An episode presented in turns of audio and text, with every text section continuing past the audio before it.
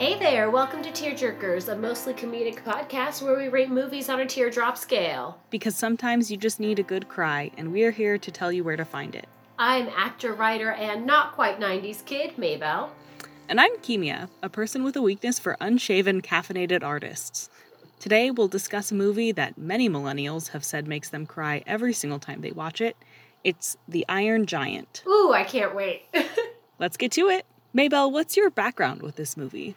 So I actually never saw the Iron Giant before this weekend.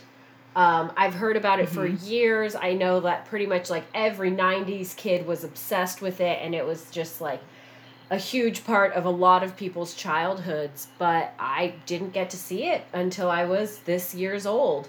So um, I watched it last night and I loved it. I'm so excited to talk about my ideas and my feelings and just everything wrapped up in this movie. But I really don't have much of a, you know, history myself. So, how about you, Kimia? I'm so excited too because I was one of those kids that loved The Iron Giant and watched it throughout my childhood and then continuously because I have younger siblings who watched it when I was getting older. So I've seen it many times in my life, have loved it my life, and I'm really excited to talk about it too. Awesome. Okay, so Kimia, do you think that you could run us through the synopsis of the story? Happy to. The Iron Giant came out in 1999, and it's about a nine year old boy, Hogarth, who befriends a giant robot and tries to keep him safe from the US military. It's set in 1957, so it's the Cold War. I also love to point out that it's based on a children's book by Ted Hughes, which he wrote to comfort his children after the suicide of their mother, Sylvia Plath. Wait, so you're telling me that. Wait, okay. So I know what's going to happen at the end of the movie. Like, I knew that before I watched it. And so the Iron Giant is about Sylvia Plath's death. I had no idea It's- about this before. It's not about her death. He just wrote the the book is quite different from the movie, but um, he just wrote it to comfort his children after their mother died. So it's Oh. not like a direct allegory. It's not really about Okay. Sylvia Plath, but it's it's maybe like more about Death. death in some ways. Oh, that's fascinating. okay. You know, I have some thoughts about that now that you've mentioned it. Okay, we can get into that Okay, I'm so excited. But before we get into all that, I think we need to take a break. Let's take a break. All right, folks. So our episode of Tear Jerkers is brought to you today by that one really great handkerchief that you love. I just bought my favorite handkerchief and it's lovely and I haven't cried into it yet, but it is there when I need it. It is waiting for you. I don't think I have one specific handkerchief that I love to cry into. I have a myriad of handkerchiefs. It's kind of like a a thing like a lot of Japanese people have handkerchiefs just like out the wazoo. So I just have a bunch of handkerchiefs and I use, you know, I could use like 3 a day and still not need to wash any of them by the end of the week. Um, however, I do have one handkerchief that really does stand out to me just because it is so versatile and like not only can I cry into it and also like use it as a towel, but I could also like wrap it around my wrist or like my neck as like a handkerchief scarf thing. So like I really love something that can double as both a receptacle for my tears and as a fashion statement, I just have to say. I love that too. I'm so glad. Okay, let's get into the movie. How was this movie for you, Maybell? Okay, so I just have to say that like when I was starting the movie, it was kind of late at night. I'd already been exhausted by all the things I was doing that day, so I was just really tired, and I kind of just wanted to like watch the movie and zone out, go through the emotional journey, and then go to bed. Um, but at first, I was a little surprised just by the pacing of the movie. It didn't quite like hit the emotional moments right off the bat that I was like expecting, but I think that's partially because it's my first time watching it versus like another movie that it really reminded me of. I will start crying just right off the beginning, but um it reminded me a lot of Lilo and Stitch in ways, which is like one of my favorite crying movies, and we're gonna get into it one of these other episodes. But it starts off a lot slower, and I feel like they had a build up towards the emotional stuff towards the end, which the last like 25 minutes or so of the movie was so much faster than the rest of the movie comparatively. I think you're onto something though. I think the pacing is a little bit different, maybe from more modern children's movies. Mm-hmm. Um, like I could pick up on a few of the breadcrumbs or a few of the things that I knew would be more emotional later in the movie, but it did seem different. The, the pacing did seem different, and it seemed like they didn't pack as many punches throughout. Like compared to like Finding Dory, where Mm-hmm. there were emotional moments throughout the movie, this one just gets gives you a little hint, and then And then it the backs end off. is really where. Yeah, yeah, it gives you a little hint, and then it backs off, yeah. and then it just leads I- up to it at the end. So one of my first notes here is about when Hogarth's mom like drives out and finds him in the woods and she's like so worried about him that she kind of yells at him for running off. And that kind of made me a little teary. I think it's because I'm starting to get to that age where I consistently relate to the parent figure more than I do to the protagonist figure in children's movies now, especially ones Mhm. that are new to me. Like I'm always Mhm. going to watch, you know, Disney princess movies and still identify with the princesses that I watched when I was like 10, but now if I watch a new movie and there's like a parent telling their child like you're too young for this, you don't understand, I'm almost always on the parent's side now. Um Yeah, and and so like i could really feel for her concern and her like worry for him so it just like started to get me teary-eyed but then like she got really mad at him in a way that i felt was unfair and that that made me shut down a little yeah, yeah. I felt that too. yeah What Uh, other emotional moments did you did you take note of, or what parts made you cry? so the first moment that i truly like had a tear leave my eye was the first time that the giant says superman and that's because I already know what's going to happen towards the end. I've seen a lot of GIF sets and like little videos of the movie, so I already knew what was going to be happening towards the end. So just seeing that get Okay. set up made me like have one tear roll down my eye. hmm Yeah.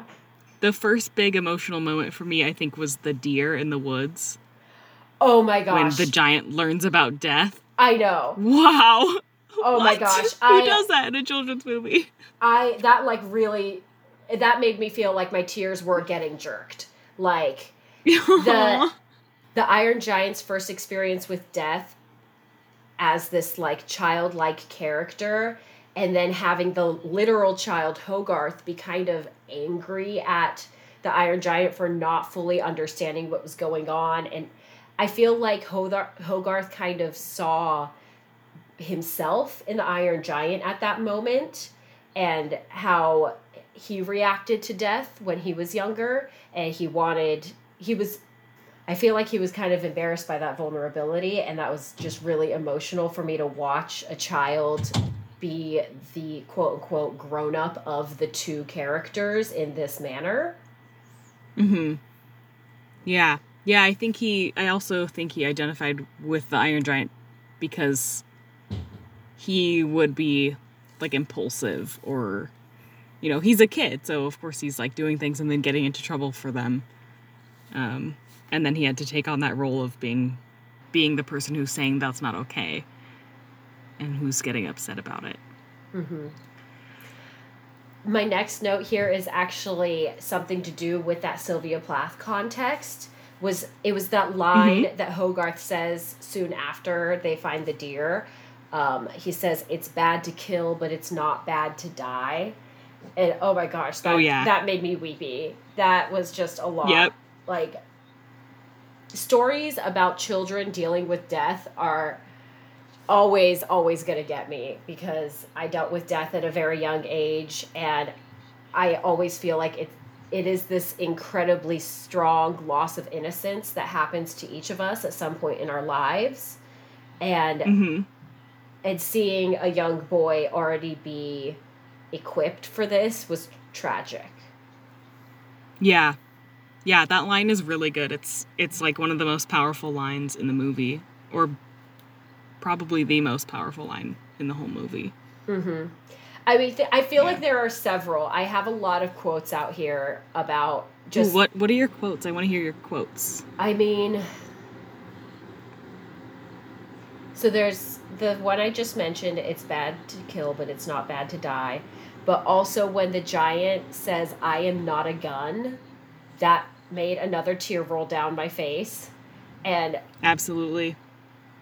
And like how he says no no and he like tries to cover his eyes so that he stops his defensive instinct like that that at that point i was just fully crying just tears down the face for pretty much like the rest of the movie um also I'm so glad to hear that.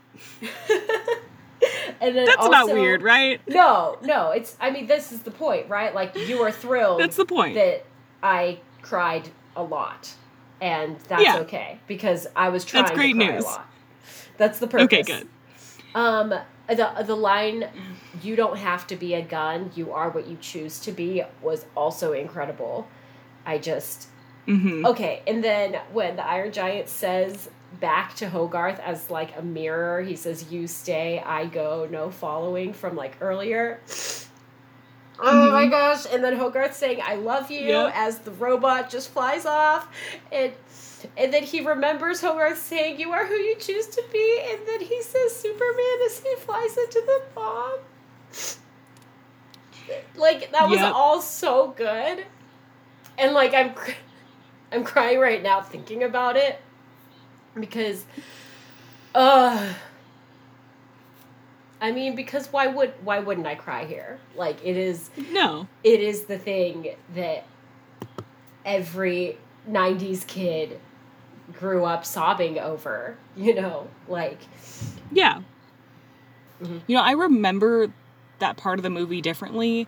I, for some reason, remembered it being a comet or a meteor or something that was going to strike the town and kill everybody, and then the Iron Giant sacrificing himself. But it wasn't. It was a stupid bomb sent by the stupid asshole of the movie who sent it, like, for what reason? To be right? I know, I hated And him. then the Iron Giant had to sacrifice himself for that asshole's stupid mistake. I know. I hated him so much. I wrote several notes just saying I hate him, I hate him, I hate him, I hate him over and over again about Mansley is the secret agent. Um I just think he's, He's so the worst. Yeah, he's the worst. I think he's so stupid. He's a fear driven idiot. He's wrong about everything. And the moment I kind of loved but also hated was when Mansley sets off the bomb or sends the bomb, and then he says, Oh, we should get to a shelter. And then the general's like, It wouldn't matter.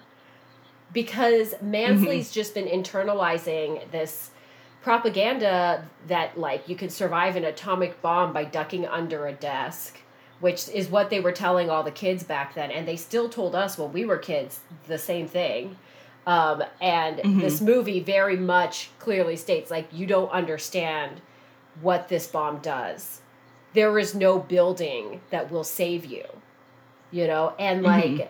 the the themes of the cold war were very interesting to me um i have a really complicated relationship with that era of our history because i'm a second generation hiroshima bombing survivor um hmm my grandmother was 11 years old when they dropped the bomb and she was in Hiroshima. She was a few kilometers away from the impact zone. Obviously, she survived, but you know, it's a part of my family history. So, like any stuff that happens around atomic bombs, I'm very sensitive about. Um, hmm and so seeing this idiot send a bomb after a peaceful town, it was enraging for me. And like I really, really hated this guy. Like I I've I think I have here like three or four I think I have three or four separate notes in which I just say, wow, this guy, Mansley, I can't believe he did this. I hate him. Um, I know that they're technically not tear jerking moments, but I just had to write about how much I hated him. He's the worst. He's just an asshole throughout the movie. He's a very well done villain, I think. Yeah. And Because I, I hate him so much. Like, he's that, yeah. yeah, and like another thing, um, if we're talking about like personal backgrounds that kind of make stuff in movies very impactful, the part where the train hits the Iron Giant was pretty difficult for me to watch. Um, it wasn't like horrible because it wasn't like live action, but anything around train tracks makes me really nervous. Um, and like seeing people get hit by trains in media is is a trigger for me. Um, so usually whenever a scene comes near a train track, I just like have to start looking away, and then whoever I'm with has to tell me what happens because I can't watch it. Uh, so it was Mhm. it was pretty hard, but then it was really nice to then have them set up the fact that the Iron Giant is able to rebuild himself, and like without Mhm. that, then the ending would have made no sense. Also, Yeah. I do have to say, I didn't think that they were gonna show the Iron Giant rebuilding himself. I really thought that he like went off to save the day, died, and that was the story. That was it. I was so Mhm. pleased. I was I was crying tears of joy like at the end when they were like, "Oh, but the but the little screw it like rolls off and then you see him rebuilding himself in the Arctic." And I was like, "I this is so much more than I could have ever asked for. This is everything for me. Thank you so much." Like I was ready for this to be just one of those darker animated movies in which like the character actually does die and the kids have to just deal with it. And Mhm. I'm okay, I'm very much okay with having him come back. Like, thank you. Yeah. My mom um, mentioned this movie. I was asking her about which movies, which movies make her cry, and she mentioned the Iron Giant, um, partially because of how he says you can choose what you want to be, hmm um, and then also because she says it's a Christ metaphor, which I don't, she's Huh. kind of big on Christ metaphors. I don't have any connection with them, but Interesting. that part, yeah. That's very interesting to me. Like, I can see it. I get. I see it. I get that kind yeah, of. I mean, it's Christ, got layers. Christ wasn't a 100 foot robot capable of destroying and decimating cities, but like. But like no, but maybe people at the time thought he was sort of. Yeah. I, I get well, it. what? I get it. Like, Two thousand years ago, a man who could like make the blind see again and heal the lepers and like turn water into wine. Of and maybe not even. or maybe not even necessarily like physically destroy a city, but to disrupt the society of a city. I see. Yes, they they and are to be a threat in that way. Yes, they are both considered disruptive in that sense, I suppose. Yeah. Do you have any other any other things you want to mention? Are there any other parts of the movie that made you cry? Um. Okay. Can we just talk about Dean? Because I love Dean. Oh yeah, we have to talk about Dean. Oh, We I love Dean. Dean. We love Dean. Oh my gosh. I was just like eyeball emoji the whole time. Like I was conflicted at first. I was like, are we supposed to think he's hot or are we are we supposed to think he's gross? But no, he's hot. Yeah, he's hot. He's hot. Yeah. Yeah, I knew from a young age. I I knew for sure. I- Dean's hot. I'm generally not really into the whole like forced romance that has no foundation, much like the relationship that they show at the end between Dean and the mom. But at the same time, I was like, Mhm. good for her though.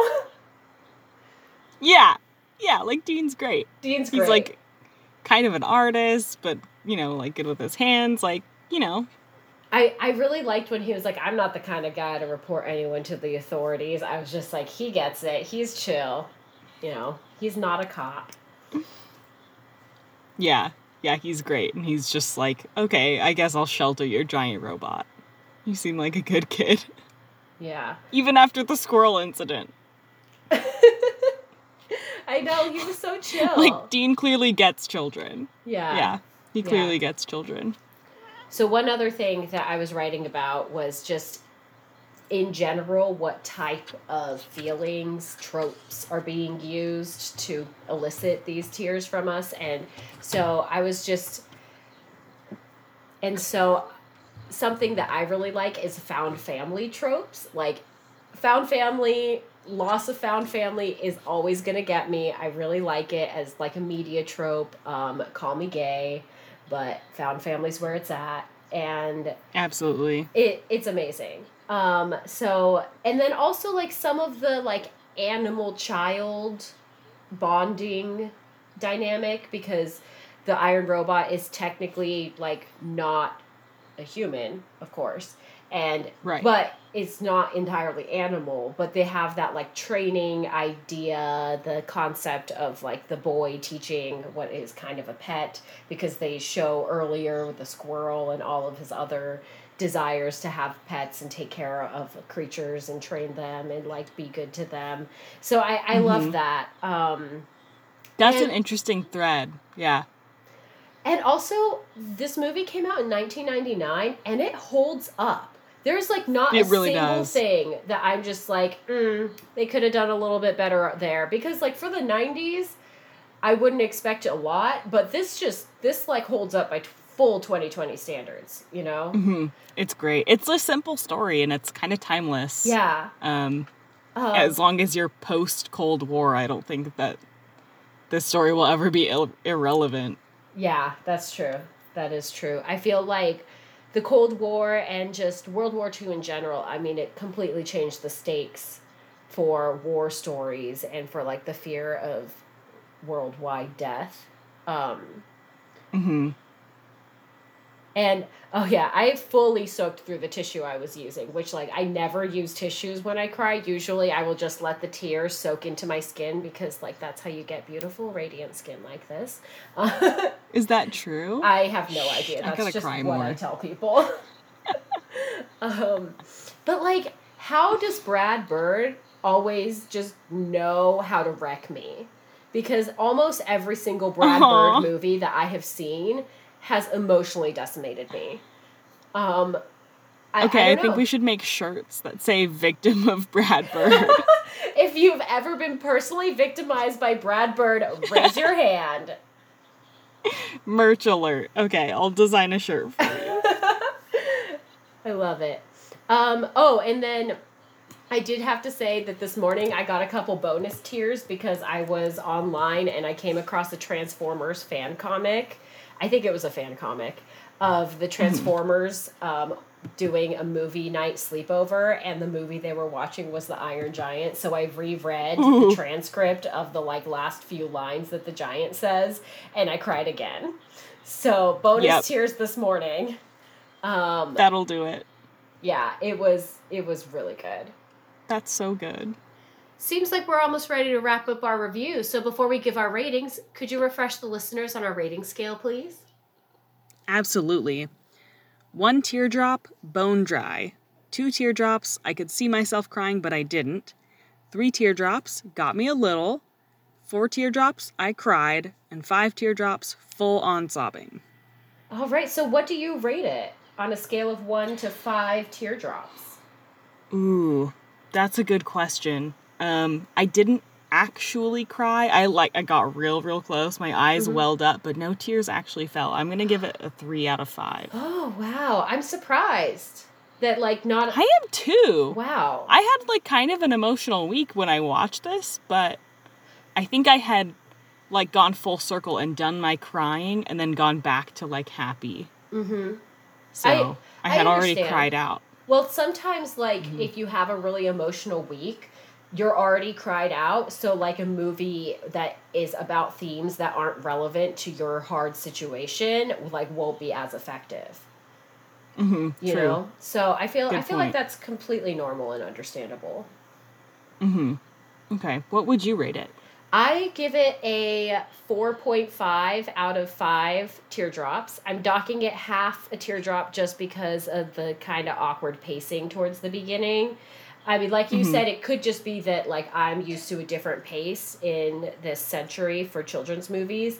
But you know, I, I was starting to have my doubts in like the first 20 minutes or so, and then it really kicked in. Like once that climax hit, it was all tears from the rest on out there. Mhm. So I do say that it did deliver on the tear jerking for me. I just felt a little bit weird about the pacing, so I'm gonna give it a 4.5. I love that. Okay, let's take a break before the end of the show. Okay. This week's episode of Tear Jerkers is brought to you by Crying in an Airport Bathroom. Maybell, have you done this? So I have a very distinct story of when I was crying in an airport bathroom. I was in Italy during my semester abroad. I had a week off to do some traveling. So I had visited some friends in Italy and I was supposed to get on a flight back to England so I could go back to school the next day. And I get to the airport and I find out that I never purchased my return ticket due to some computer Ooh. issue. And I had originally Oof. thought that I purchased my return ticket for, I think, 50 pounds or so, maybe 70 at the most. Like I was on a budget. And I figured out how to do all my traveling on a very tight budget, and I was really proud of myself. But I didn't realize that the ticket purchase had never actually gone through because of the bad email subject lines that the airline was giving me. I couldn't tell what was going on. So I didn't find out until I arrived at the airport for that flight. And obviously, I didn't have a ticket for it. So I had to buy a last minute ticket back to England. And I used all the money that I had to get back to school. And so I was just I mean, I cried at the booth where I bought the ticket, and the teller felt very sorry for me. And then after I purchased my ticket, I went straight to it, straight to a bathroom, and sat on the lid of a toilet and just cried and cried about the fact that I was gonna have to live off of buttered noodles for three weeks. And Aw. it was rough, but also the nice thing about airport bathrooms is that they're pretty private. Nobody is interested in what is going on with you, especially true. when they can tell that you're a foreigner because you speak That's true. really bad Airports are a lawless land. Yeah. Yeah. Yeah. Airports are lawless. No one wants to know what you're doing. No one cares about you. It's the best. Yeah. So how about you, Kimia? How has crying in an airport bathroom affected you? I'm waiting for that one to hit me. I haven't cried in an airport bathroom yet, but I know I will at some I- point in my life. I think it's a pretty reasonable thing for every person to have done at some point. You know. Especially if you travel. Yeah. Mm-hmm. That makes sense. If you sense. travel, you're going to cry in an airport bathroom. Mm-hmm. Okay, it's time for the final segment of our episode today. What made you cry this week? Well, Kimia, what first comes to the top of my mind when I think about what made me cry this week would be when I was talking to some of my friends about reading The Goldfinch. Because I've been reading The Goddamn Goldfinch for the entire summer. I think it's been three or four months. This book will not end. and I'm just so tired of it. I'm done. But I only have 60 pages left, so I like can't give up right now. But I'm tired and I'm just really done with Donna Tartt, and I don't want to hear her writing anymore. I'm over it. I I uh, I never want to see another Donna Tartt book again. I swear to God. it's okay. I'm not crying now. I just got a little worked up. I'm gonna finish the book, and then I'm gonna move on with my life, and it'll be okay. Okay. I'm so, So how glad. about you, Kimia? What made you cry this week? Um, the fuel for my cry was I got some bad news, um, kind of in the middle of this week, Mhm. and then the catalyst was listening to "When She Loved Me" from Toy Story 2, which is sung by Sarah McLachlan, which my brother is learning to play on guitar. So that's been Mm-hmm. Oh kind of playing around my house. Oh yeah, mm-hmm. Yeah, it's been kind of Wow, how floating around the house for a few days. Yep, and I just had to listen to it, and I did have a big, big cry to that song. That's beautiful. I'm so sorry about your bad news. It's okay. It's gonna be fine. But Kind you of. know that's that's what we have tear jerkers for to help us process the bad moments in our lives. It really is, yeah. Tearjerkers has been really good for me and for my emotional health. I'm so glad to hear that. Well, I think that's all, folks. Did you grow up sobbing over Iron Giant? Did you love it? Did you hate it? Do you have a crush on Dean? Tell us how it made you feel by hitting us up on Twitter at tearjerkers underscore pod and join the conversation with other listeners on Facebook at Tearjerkers Community. And if you want to send us a voice memo with your movie nomination and why that film made you cry, you can send that to tearjerkers.podcast at gmail.com. Please give us a five star review on whatever you use to listen to us so we can infect more people with crying. And don't forget to subscribe or favorite so you can be sure to catch the next episode where we'll discuss the 2017 film I, Tonya. And as always, tell your friends about this podcast. Tell someone you know who has a pet squirrel about this podcast. Or if you know anyone who came to the realization that they could choose not to be a gun, tell them to listen to us. Tearjerkers is produced by me, Maybell Shimizu, and co-hosted by me and Kimia Ranchbaron. The wizard behind our intro music and the editing hero of this podcast is Gage Pryor. You can find more of his tunes at soundcloud.com slash Lincoln please. Thanks for listening, and don't be an agent manlet. I'm, I'm Mansley. Wait, that's so perfect.